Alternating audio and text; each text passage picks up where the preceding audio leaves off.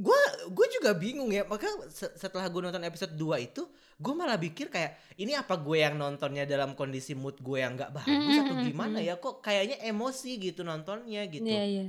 kayak segala ketidak masuk akalan itu jadi kepikiran gitu. Apakah emang gue doang yang overthinking? Apa gimana? Apakah kondisi mental kita yang emang lagi nggak bagus atau gimana? Ya? Iya, apa gue emang udah capek kali ya? Udah kayak kayak kita harus rehat dulu deh episode ngedrakor sampai tahun depan gitu. sampai 2050 ya. Tapi sebenarnya gue nggak ada masalah jujur sama case-case-nya asli. Gue suka sebenarnya. Apalagi si Kim Hee Sun tuh gue drama-drama sebelumnya gue ngikutin kok gitu. Dia jadi ibunya Jin Gyum bagus banget. Gue sedih banget sih waktu dia nyari nyari saksi mm -mm. itu loh. Iya, itu parah waktu dia dilempar telur kan yang kayak gitu-gitunya tuh dapet. Kamu bisa follow dan download podcast ini di Spotify.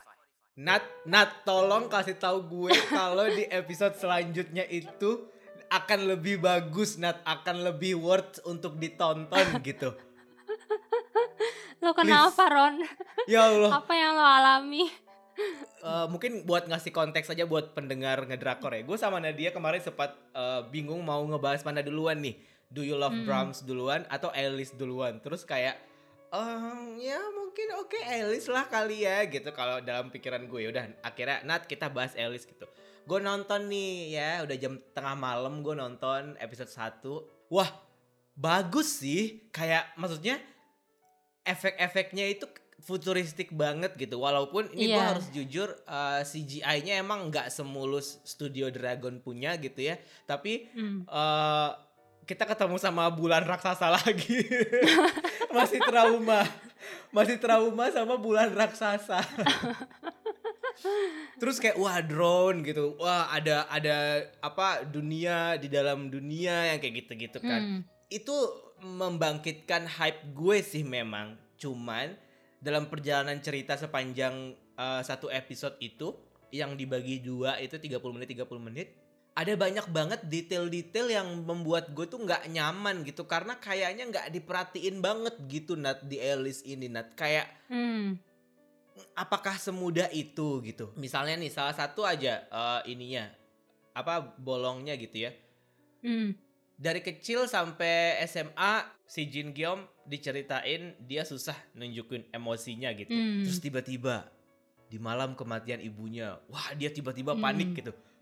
Kayak perubahan mukanya itu dari yang flat ke yang khawatir itu cepet banget. Kayak Iya sih. Se -se Sejentik jari gitu. Iya oke okay sih itu ibunya gitu. Tapi sebelumnya waktu ibunya dioperasi itu yang dia usus buntu kayak mukanya flat-flat hmm. aja nggak ada emosi hmm, sama hmm. sekali gitu. Di poin itu gue setuju sih karena menurut gue di antara uh, tokoh-tokoh utama cowok yang lagi tayang sekarang kan lagi banyak nih yang ceritanya nggak punya nggak bisa ngerasain emosi dan menurut gue baik yang di sini ataupun di Flower of Evil tuh agak aneh sih agak maksa cuman si Huang Simok yang di Stranger dong yang gue ngerasa oh iya emang emang kayak gini orang yang nggak bisa ngerasain emosi tuh paling bener tuh yang kayak di Stranger ini gitu oke ya, lanjut kan. poin selanjutnya Terus abis itu yang masalah uh, di episode 3 atau 4 itu episode 2 maksudnya yang potongan potongan ketiga potongan keempat yang waktu ada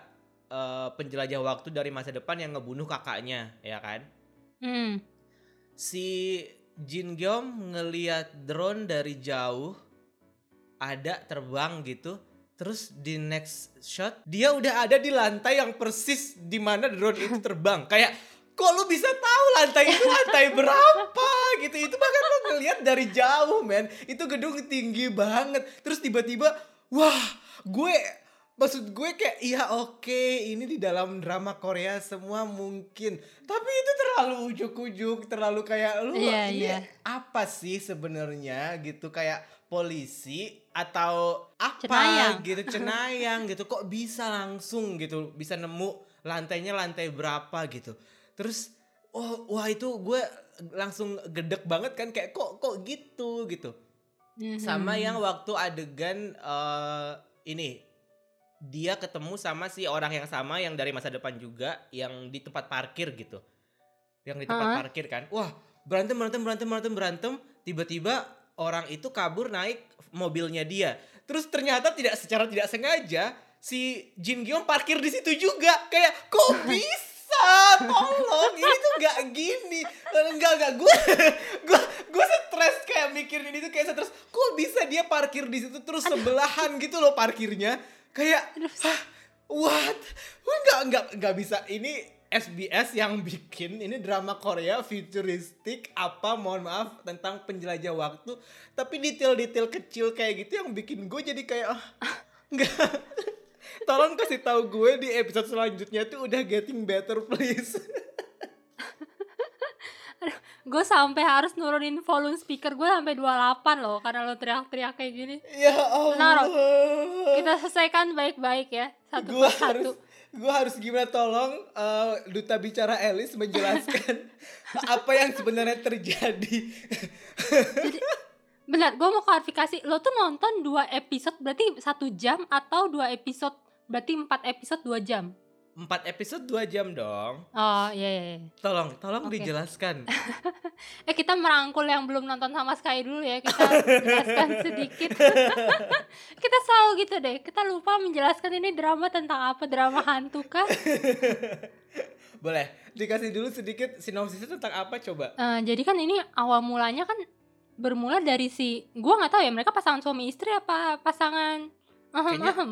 kumpul kebo deh jadi begibah.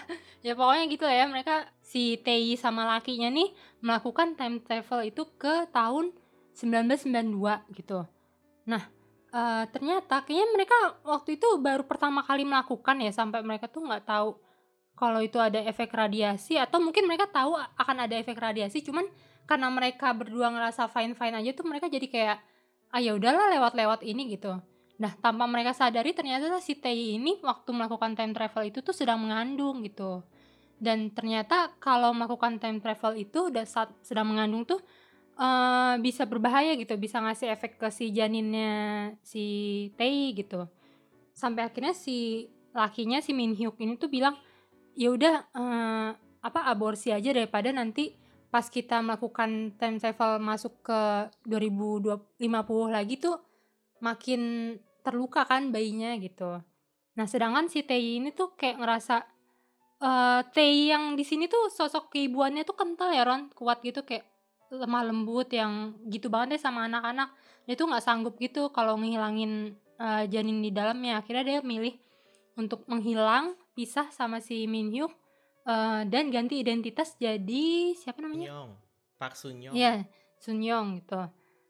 Eh ya udahlah, habis itu kan masuk ke mereka dia punya kehidupannya sendiri di situ, dia melahirkan si Jin Gyeom. Nah, Jin Gyeom ini ternyata gara-gara efek si time travel itu katanya dia nggak bisa ngerasain emosi gitu. Mm-mm. Ya pokoknya adalah jadi biasalah anak-anak yang sulit beradaptasi kan pasti punya masalah gitu kan di sekolahnya. Pokoknya si ibunya ini tuh Tei ini benar-benar kayak tipe yang sangat menyayangi anaknya gitu deh. Pokoknya dia sangat percaya sama si Kim Yong ini walaupun Kim Yong tuh kayak tanpa emosi. Sampai akhirnya suatu hari tiba-tiba eh si Tei ini meninggal dengan cara misterius gitu. Tiba-tiba dia ketembak waktu pulang beli soju. Pesan moralnya kalau malam-malam keluar beli soju jangan sendirian ya. Dan jangan pas lagi ada bulan raksasa emang biadab bulan raksasa tau nggak? Lihat-lihat dulu ada drone depan rumah apa enggak. nah, pokoknya di situ akhirnya ya itu yang tadi masuk ke yang lo keluhkan itu si Ron gue juga agak mengeluhkan itu katanya kan Jim Gyeom nggak bisa ngerasain emosi sampai benar segitunya banget gitu tapi tiba-tiba dia kayak yang bener-bener langsung jadi orang normal gitu ngeliat ibunya Mm-mm. meninggal Jadi tuh nggak dijelasin kayak perkembangan dia disuruh kan dia disuruh les acting kan buat bisa Mm-mm. merasakan eh, paling nggak emosi gitu. Tapi nggak dikasih lihat pro- progresnya itu se- sejauh apa sampai akhirnya dia bisa merasakan kesedihan dan kekhawatiran waktu ibunya tiba-tiba ngilang dan akhirnya meninggal gitu kan. Jadinya gue kayak kenapa kok tiba-tiba gitu? Mm-mm. di flower di Flower of Evil aja sih itu udah belajar mulu dari YouTube jadi nggak pinter-pinter iya makanya. tetap Kasihan Baek Hee-sung. Iya. Nah, pokoknya eh, berlalulah si Gimyom tumbuh. Akhirnya kayaknya karena dia merasa kematian ibunya tuh misterius, dia jadi mau bergabung sama kepolisian kan. Dan untungnya si polisi yang nanganin kasus ibunya dulu eh, mau ngangkat dia jadi anak. Rada mirip tren gak sih sekilas iya, pas lu iya, nonton iya. ini? Ah, ah, ya, ah, sedikit. Ada beberapa part gitu. Nah, eh pokoknya ya pokoknya berjalan normal lah ya sampai akhirnya mulai masuk nih si gara-gara siapa sih awal mulanya? awal mulanya itu gara-gara sih ada anak yang hilang diculik sama Ah, ibunya. Iya bener-bener. Lagi-lagi mirip di tren ya, gara-gara ada dua orang yang sama berada di universe yang sama, akhirnya jadi kayak menimbulkan Chaos kegaduhan gitu. gitu. Nah, itu juga sih yang gue pertanyakan sebenarnya Nat. Maksud gue kayak kita di awal tuh dikasih lihat nih, oh Alice ada mesin waktu gitu ya. Tapi nggak Hmm. dibeberin peraturannya apa, seolah-olah kita Iya. eh, jadinya kayak kesannya semuanya itu jadi oke baik su- bisa kok kayak gitu tapi nanti ketika dalam perjalanan cerita oh yang ini nggak bisa karena begini karena tiba-tiba jadinya tuh tiba-tiba soalnya kita nggak tahu kan peraturannya kayak gimana Mhm. kayak misalnya yang si ibu yang datang ke ngejemput anaknya apa ngajak anaknya main itu misalnya kayak Hmm. apakah emang time travel ini diciptakan kan memang katanya diciptakan untuk mengobati luka batin kan Ya. tapi menurut gue orang-orang di masa depan itu tuh terlalu reckless gitu terlalu eh, nggak mempertimbangkan banyak hal gitu kayak Hmm, hmm, waktu hmm. adegan balap-balapan mobil yang yang abis adegan yang parkiran yang setelah Hmm. pembunuhan di apartemen itu orang-orang di orang-orang di kantor Alice itu mo- ngelihat monitor kayak nonton film laga anjir kayak nggak ada khawatir-khawatirnya dunia ini akan hancur gitu kayak sumpah segampang itu mereka berusaha untuk mengubah realita tapi kayak nggak nggak nggak memikirkan side effectnya gitu loh yang bikin gue gemes banget sampai pengen muntah Iya jadinya. iya. Nah terus emang yang aneh adalah eh gue nggak tahu deh sampai yang lu nonton ini udah ada apa enggak si ibu-ibu yang serakah pengen eh, sama anaknya di masa lalu terus itu kan akhirnya dia ngebunuh ibu yang ada di masa sekarang kan karena dia pengen jadi ya mirip yang kayak tren itu kayak si ibu-ibu polisi itu Mm-mm. dia ngerasa eh, dia nggak sanggup nih menerima kematian anak yang entah di tahun berapa dia balik lagi ke tahun 2020 dan dia pengen berada di sisi anak itu gitu. Akhirnya dia membunuh dirinya eh gua nggak tahu deh dirinya sendiri apa ini parallel universe pokoknya membunuh si ibu yang di universe sekarang. Akhirnya ada efek samping gitu kan. Efek sampingnya tuh kayak eh apa namanya dia luka-luka bentol kayak cacar gitu deh pokoknya alergi semacam gitu Nah, gue nggak taunya adalah dia kayak gitu karena dia berusaha menggeser posisi orang yang seharusnya atau sekedar karena dia time travelnya kelamaan. Hmm, Kalau iya, misalkan iya. karena dia time travel gitu, berarti harusnya si ibunya Jin Gyom yang di awal si Tae itu juga punya efek samping dong. itu kan dia Cuman udah dia lama kayak- banget kan udah hampir 17 tahun lebih dong berarti Iya, dan dia maksudnya maksud gue dia setelah time travel dan memutuskan untuk hidup di dunia yang bukan dia seharusnya kayak baik-baik aja gitu, nggak ada apa-apa. iya makanya Cuman kan emang dia sempet nolong anak kecil kan yang waktu di awal-awal banget itu. Nah, banyak eh, banyak yang ngira kalau itu tuh salah satu efek samping juga saat lo mengacaukan kehidupan yang seharusnya mungkin seharusnya anak itu di situ meninggal cuman karena dia tolong akhirnya si anak yang dia tolong itu jadi punya wajah yang mirip persis sama dia gitu. oh Tapi yang gue bingungin lagi nih, ini sepanjang menit-menit ke depan kita akan terus bingung-bingungannya ya. Tapi kenapa kalau cuman gara-gara side effect mukanya sama, dia namanya harus sama persis Tae juga. Dan dia sama-sama di dunia fisika-fisika itu juga. Dan dia juga kayak punya kebiasaan yang sama gitu, mulai dari suka makan ini, suka ngelakuin itu gitu. Cuman sifat karakter aslinya aja yang beda. Kalau ibunya Jin Gyum yang asli tuh lemah lembut gitu kalau yang Tae yang versi sekarang kan orangnya agak-agak selengean kasar gitu ya Hmm. itu sih emang gue sendiri pun nonton kayak masih banyak banget kebingungan gitu saat nonton ini mungkin pas dia nyelamatin anak itu dia ada transfer DNA gitu kali ya ada pro kayak nempel gitu kali DNA-nya apa gimana gitu yang meresap ke dalam sela-sela kulit terus kemudian mengubah sifat anak itu atau gimana tapi yang pasti sebenarnya kalau dari segi cerita tuh sebenarnya kalau menurut gue ini tuh oke banget sih Mm-mm. kayak yang nggak setiap yang nggak setiap tahun kita disajikan em, sebuah drama Korea yang time travel gitu kan sebenarnya Iya. dan mereka tuh menurut gue mencoba dengan sangat-sangat keras banget sih untuk bisa menampilkan visual yang oke. Tapi ya nggak tahu ini mungkin memang nggak se-oke Studio Dragon tapi ya lumayan lah gitu. Cuman Hmm. eh, buat penonton yang kayak gue gitu ya tipe-tipe Julid Butejo gini kayak nggak bisa. Cuman lo ngasih adegan kebut-kebutan blak blak blak blak blak blak tapi nggak detail gitu. Yang pertama nih Hmm. si Jin Gyom udah rusuknya patah ya masih bisa aja melakukan sesuatu yang di luar dugaan seperti nempel di depan kap mobil ya. Sambil mobil berjalan gitu. Sementara satu lagi teman polisinya ketembaknya dikit doang cuy padahal tapi Iya, iya, iya. harus dirawat. Aduh nggak bisa. Gitu.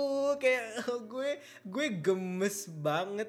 Dan yang paling yang paling bikin gue ngerasa makin "Ah, ini aneh ini aneh. Itu adalah ketika si eh, time traveler yang ngebunuh kakaknya itu sih kayak kenapa eh, Alice ini sebagai organisasi besar yang drone-nya ada di mana-mana dia tuh nggak tanggap gitu ketika ada Iya. salah satu time traveler yang yang di luar jalur gitu. Nggak tanggap gitu. Maksudnya kayak lo lo aja bisa ngeburu si Sunyong gitu kan selama berapa tahun gitu. Tapi ini kok lo nggak bisa gitu maksudnya kayak kok nggak ada pas dia itu kan drone udah terbang di jendela apartemen ya kan udah di udah dipantau dari kapan gitu kok malah justru si Jin Gyom yang Iya. lari dari Heeh. lantai satu sampai duluan ke sana ketimbang lo yang udah mengintai dari drone itu sih yang gue kayak ini Alice nih main-main doang gue rasa nih kayak Iya, iya. nggak serius perusahaannya nggak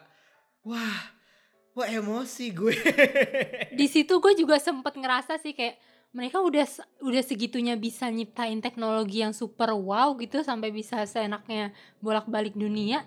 Cuman untuk hal-hal lain kok kayaknya mereka nggak bisa antisipasi dengan teknologi mereka gitu. Jadi Itu, kayak rakyat makanya. jelata biasa.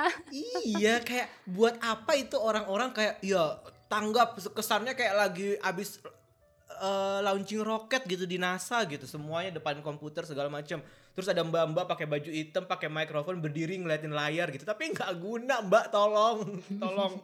Aduh. Iya sebenarnya gue tuh nggak masalah ya sama genre-genre fantasi kayak gitu. Kan beberapa kali juga gue suka suka aja dan nerima-nerima aja gitu. Cuman saat dia berusaha mendetailkan kayak Alice ini dan ternyata dia nggak sanggup menutupi plot hole dari kebingungan-kebingungan halayak di situ gue ngerasa kayak aduh kok sayang ya padahal Sayang. bagus iya gitu. beneran gue juga gue juga kayak seperti biasa gitu nonton tuh tanpa ekspektasi aja gitu yang paling gue Hmm. nonton dengan ekspektasi cuman Flower of Evil deh kayaknya karena gue suka sama dua pemeran utamanya gitu kalau Juwon Hmm. ya udahlah biasa-biasa aja walaupun sih memang uh, ada beberapa adegan yang bikin kita jadi sedikit agak nostalgia sama karakter dia sebelumnya ya, yang di SBS juga kan uh, The Good Doctor sama yang Mhm. apa tuh yang sebelumnya yang sama Kim uh, Kim Tae-hee juga. Yongpal itu juga kan uh, ada sedikit lah ke situ gitu. Dia maksudnya karakternya pas dia masih SMA itu gua gua agak kaget sih dia memerankan dirinya sendiri sebagai anak SMA sih. Kayak Hmm. uh, make upnya tebel banget waktu itu jadi kayak dibuat sangat sangat muda banget kan jadinya. Terus badannya kayak bisa jadi agak lebih kecil gitu ya. Iya iya. Itu gua wow sih sebenarnya. Cuman ya itu tadi sayang aja dengan uh, cerita yang udah futuristik gini jadinya malah melempem gitu. Ini karena emang temanya nggak lazim time travel dan ada perusahaan yang um, bikin tour perjalanan waktu gitu jadi kayak gue nggak bisa nih mau ngebandingin sama yang mana ya gitu kan jadinya makanya Mhm. makanya jadi gemes sendiri gitu pas nonton kayak hah apaan sih apaan sih Iya. gitu sumpah gue kayak jadi essence gue mau mencari hiburan jadi tidak terhibur jadi penuh Jadi kebusukan kesel. hati gue jadinya jadi nambahin dosa doang ya. nambah dosa nontonnya ini astagfirullah ya Allah ya Tuhan gue malah ngerasa ya udah kayak tren aja gitu nggak ada yang tahu misteri dunia ini kenapa lo bisa bisa tiba-tiba ada di paralel sana daripada kayak lu berusaha menjelaskan nih ada perusahaan ini segala macam cuma perusahaannya tuh ya gitu jadi kayak abal-abal perusahaannya Mungkin mereka sengaja kali ya Nat, membuat kita jadi kayak misuh-misuh gitu. Nanti nanti nanti tenang tenang nanti kita jelasin kok nanti kita jelasin gitu kali ya di episode-episode selanjutnya. Kayak iya bisa jadi biar lebih detail gitu. soalnya ada kayak yang di episode 3 gue kan kesel banget tuh kenapa si eh, polisi yang adopsi Ejong Ejong Pal siapa namanya Jin Gyam. Jin Gyom kenapa polisi yang adopsi Jin Gyom ini cuman ketusuk sama nenek-nenek doang tuh? Dia langsung gak berdaya dan langsung kritis gitu kan? Sementara di saat itu gue baru habis nonton eh, episode akhirnya si Graceful Friend yang si Jaehoon ketusuk dia udah sampai jalan-jalan di malam hari nyampe ke apartemennya dan dia masih hidup gitu. Kayak di sini ini yang polisinya kelemahan atau si Jaehoon yang nggak masuk akal sih? Cuman ternyata pas di episode 4 baru ada penjelasan lagi. Ternyata dulu tuh si bapak-bapak itu tuh pernah ketusuk juga di bagian situ sama entah musuhnya yang siapa gitu jadi Hmm. bisa jadi sih semua semua hal yang kita ih kenapa sih kenapa sih bakal kejawab satu persatu sih di episode mendatang gitu Hmm, ya. Semoga ini juga pertanyaan gue selanjutnya agak terjawab ya nanti ya. Gue tuh agak gemes ketika si eh, Jin Gyom akhirnya megang itu kartu buat time travel di tangan dia ada dua, satu punya ibunya, satu punya si eh, penjah apa adik yang ngebunuh kakaknya itu. Pertanyaan Hmm. gue tuh sebenarnya simple aja sih. Bahkan di tahun 2050 pun lo masih bikin kartu fisik gitu. Apa kabar Iya. eh, aplikasi Android? Maksud gue kayak lo bisa gak sih tinggal kayak pencet maps doang terus lo pindah blep gitu kayak terus pas eh, Jin Gyom mencet itu tuh kayak kesannya ya ampun ini kesannya kayak film yang dibuat tahun 1995 gitu ya menceritakan kehidupan di tahun 2020 ngerti nggak? Kayak mereka tuh bahkan belum bisa belum bisa ngebayangin ada kartu fisik apa kartu kartu digital belum hologram yang kayak gitu-gitu. Jadi kayak iya iya iya. ini Alice 2050 tapi kok katro gitu menurut gue. Kayak iya bisa iya, iya. nggak sih eh, itu kayaknya lebih lebih ter terdigitalisasi gitu loh maksudnya. Kayak maksudnya itu kan kayak bendanya ditaruh di dompet ya apa nggak kepencet sama dompetnya kebayang gak sih lo kalau iya, tiba-tiba salah pencet terus tiba-tiba wah dunia tiba-tiba berubah padahal gara-gara salah pencet doang gitu. Kepala gue tuh kayak ya makin ketombean ngerti nggak?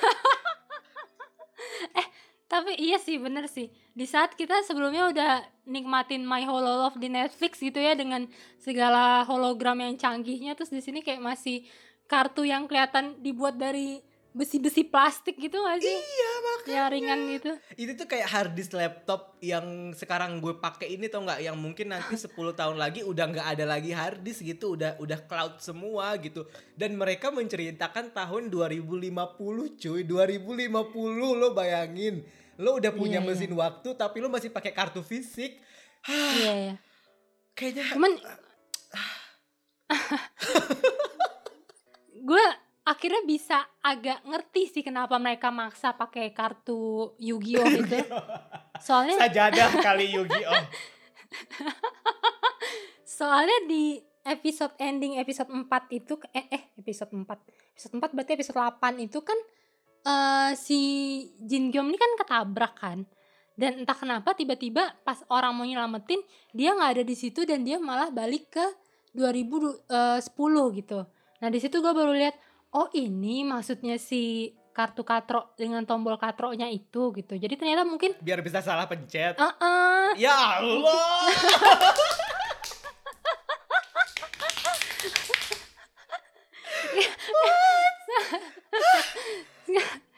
Soalnya kan sebelumnya si Tei yang profesor itu kan nanya, kenapa sih lu bawa-bawa kartu itu terus di dompet lu gitu kan? Eh, terus nggak dijawab sih emang sama Jin Gyum, cuma nggak lama dia kecelakaan itu gitu. Mungkin nggak sengaja pantatnya agak tajam gitu kan, langsung nyenggol si tombolnya, akhirnya dia malah terselamatkan nggak jadi meninggal gitu. Ya Allah, sepele sih, tapi Sepele. ya gimana?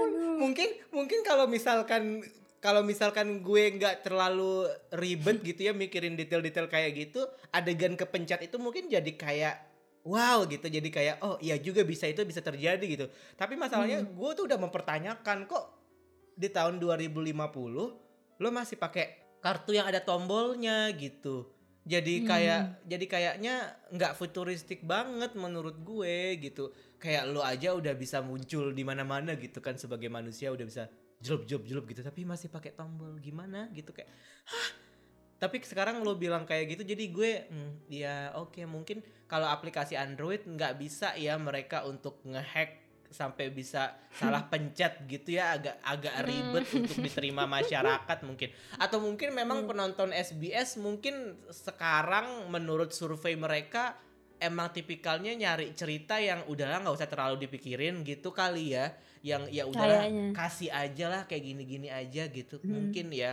menurut gue nggak tahu juga sih. Maksudnya gue bukan orang SBS juga tapi kayak ya itu tadi. Ketika holo, my hololove udah se- udah hologram gitu terus teknologi udah canggih banget tapi masih pakai kartu fisik gitu ya ampun. Gue juga agak greget gregetannya tuh si yang ibu-ibu dari masa depan yang mau ngunjungin anaknya itu kan dia kayak pakai semacam alat apa gitu kan di kupingnya yang bisa bikin dia jadi tampak muda kayak yang di tahun dia kunjungin itu kan. Nah terus kenapa orang-orang si Elis yang lain tuh nggak nyiptain alat semacam itu yang bisa ngubah wajah mereka gitu? Maksud gue si orang-orang Elis ini kan berkali-kali ketemu si Jin Gyom kan? Dan itu kayak menurut gue membahayakan identitas mereka nggak sih? Kenapa mereka kayak nggak menyamarkan diri gitu loh maksud gue Mungkin itu karena memang pada saat itu mereka kan belum lahir ya, jadi mungkin eh, nggak kedetek mungkin Eh, mereka. Toh kalau misalkan mereka ketemu, oh nggak apa-apa gitu iya ya. kalau misalkan misalkan ketemu pun mungkin nggak apa-apa. Itu kayaknya sih gitu, tapi nggak tahu juga. Tapi itu juga masuk akal sih, maksudnya harusnya mereka eh, sebagai organisasi yang ada di masa depan dan Ya ini masalahnya berurusan sama polisi sih ya kalau berurusan sama Pak Camat sih kayaknya ya udah nggak nggak akan diselidiki gitu. Hmm. Tapi masalahnya sama Pak Polisi gitu. Polisi pasti kan penasaran dong, pengen tahu apa yang terjadi dan segala macam. Mm-mm. Nggak mungkin mereka akan membiarkan itu gitu. Iya. Dan mereka berurusan sama polisi tapi receh banget nganggep polisi tuh kayak kesannya nggak bakal bisa ngapa-ngapain gitu. Iya, padahal mereka tahu Korea tuh CCTV di mana-mana kan dan muka-muka ajaib mereka yang belum ada di dunia ini kan bi- tetap bisa kerekam kan? Gitu. Ya, terlalu banyak sih Nat kalau misalkan hal-hal yang nggak make sense. Maksudnya ya bukan yang nggak make sense sih menurut gue dia tidak membuat cerita fantasi ini menjadi sebuah universe yang bisa kita terima dalam sekali tonton gitu. Maksudnya gue sebagai penonton jadi kayak kok gitu kok gitu kok gitu kok gitu gitu. Terus detail-detailnya juga jadi banyak yang miss menurut gue. Yang ya itu tadi mengurangi kenikmatan menonton pada akhirnya karena kayak tadinya ekspektasinya gue bakal bisa eh, bersenang-senang nih Hmm. dengan dunia baru gitu tapi malah kok dunia barunya bikin pusing Hah, udahlah balik aja lah ke hotel de Luna bergaul sama hantu gitu kan Terlepas dari eh, teknologi teknologi mereka yang menurut kita agak aneh nih Ron, sebenarnya ada hal lain sih yang mengganjal gue soal Alice ini. Eh, ini kan pemeran utamanya si Kim Hee Sun sama Ju Won kan, yang mana sebenarnya mereka itu pada awalnya kita dikenalin dengan hubungan ibu dan anak yang sangat menyentuh hati gitu. Gimana perjuangannya si Tae ini eh, segitu sayangnya sama Jin Gyom yang punya kekurangan tersendiri. Cuman malah di apa tahun 2020 ini gue ngerasa kok mereka kayak mau ngebangun sedikit apa hawa-hawa love line gitu ya. Menurut lo gimana Ron? romance gitu jadinya. Gue takut sih. Emang sih nggak ada belum ada apa-apa. Cuman kayak eh menurut gue nggak mungkin juga sih Jowon akan berakhir sama si Idain gitu. Karena kayak terlalu jomplang gitu. Cuman gue juga ngerasa aneh kalau misalnya Jowon akan jadi sama si Ya Hison juga sih ya. Maksudnya sejauh ini gue kan nontonnya itu kayak dia memang sedang mencari kebenaran tentang ibunya kan sebenarnya. Mm-mm. dan itu jadinya agak-agak twisted sih kalau misalkan maksudnya maksudnya ya nggak apa-apa kalau misalkan kalau kalau gue pribadi sih sebenarnya nggak apa-apa kalau misalkan mereka pada akhirnya dibuatin love line gitu. Tapi kayaknya love line ini jadi agak aneh sih pada akhirnya karena motivasi awalnya kan dia pengen nyari ibunya terus ketemu sama orang yang mirip banget sama ibunya Hmm. gitu. Dan kayaknya seusia nggak sih ketika ibunya baru melahirkan dia seusia gitu nggak sih? Atau paling enggak atau enggak ya atau lebih muda atau sa- sama justru usianya? gue nonton Alice ini ya gue sampai ngeluarin HP buat kalkulator ngitung-ngitungin umur mereka. Iya kan? Kayak di 2000 Iya. 2050 umur yang ini berapa? Umur yang itu berapa iya iya gitu. iya. Jadi kalau ka- tapi kalau gue lihat si Ju kalau si Juwon kan lahirnya tahun 92 berarti kan. Tapi nggak mungkin dong si Kim Hee-sun juga lahir tahun 92 karena dia udah jadi profesor gitu berarti dia Mm-mm. otomatis kan lebih tua kan? Paling enggak umurnya sama kayak umur ibunya ketika ngelahirin Juwon lah paling enggak kan? Ya nggak sih? Seharusnya di 2020 itu malah si Tei ibunya tuh belum lahir. Iya sih ya. Dia harusnya lahir lima tahun kemudian belum belum lahir harusnya di 2020 ini. Jadi sebenarnya menurut gue fix sih cewek ini bukan eh Tei ibunya gitu. Oh. Cuman ya gitu atau karena- mungkin atau mungkin cewek ini adalah itu Nat. Orang yang bisa ngubah wajah kayak yang tadi lo bilang. Enggak sih kayaknya dia polos. Cuman ya itu Gue sih duganya dia nih anak yang dulu pernah diselamatin sama ibunya. Eh Walaupun dia bukan orang yang sama Cuman secara fisik dia benar-benar 100% mirip orang tua lo tuh kayak aneh banget gak sih? Tapi kalau pada akhirnya mereka dibikinin love line, lo sendiri gimana? Sumpah aneh Ini udah kayak Apa Sangkuriang apa ada yang sumpi deh Iya. Wah ini tuh nggak nggak make sense aja gitu walaupun lo bikin dia sengaja jadi orang yang dalam tanda kutip nggak normal karena punya problem dalam eh, perasaan cuman kayak tetap aja nggak mungkin nggak mungkin nggak bisa Iya, iya, iya, iya. Karena adegan adegan dia meluk profesor di ruang kelas itu aja udah menunjukkan emosi sebenarnya sementara dia adalah orang yang tidak bisa mengeluarkan emosi gitu kan. Mm-mm. Aneh sih, aneh sih. Iya benar benar benar. dan kayak daripada dia repot-repot menduga-duga itu ibunya apa bukan kenapa dia nggak tes DNA aja sekalian ya nggak sih Eh, udah 2020, udah 2050 Iya. mesin waktu. Tes DNA aja nggak nggak langsung masuk ke kepala orang-orang ini ya. Padahal si Hani aja udah masih SD, udah mau tes DNA itu Ah. bapakku yang mana nih? Bapakku yang artis, yang penulis buku, yang mana nih maksudnya gitu. Anak SD aja udah mikir tes DNA. Aduh, Aduh, emang nih makanya pusing ya. Maaf ya buat yang suka Alice kita emang kayaknya bukan berada pada bus yang sama Iya deh, kayaknya memang ini eh apa ya? Ditujukan bukan buat gue sih kayaknya. Kayak orang kayak kita tuh kalau punya celah buat ngehujat dikit tuh langsung ya langsung panjang gitu gue jadi penasaran kalau Desi nonton dia bakal komentar kayak kita juga nggak ya? Iya, iya.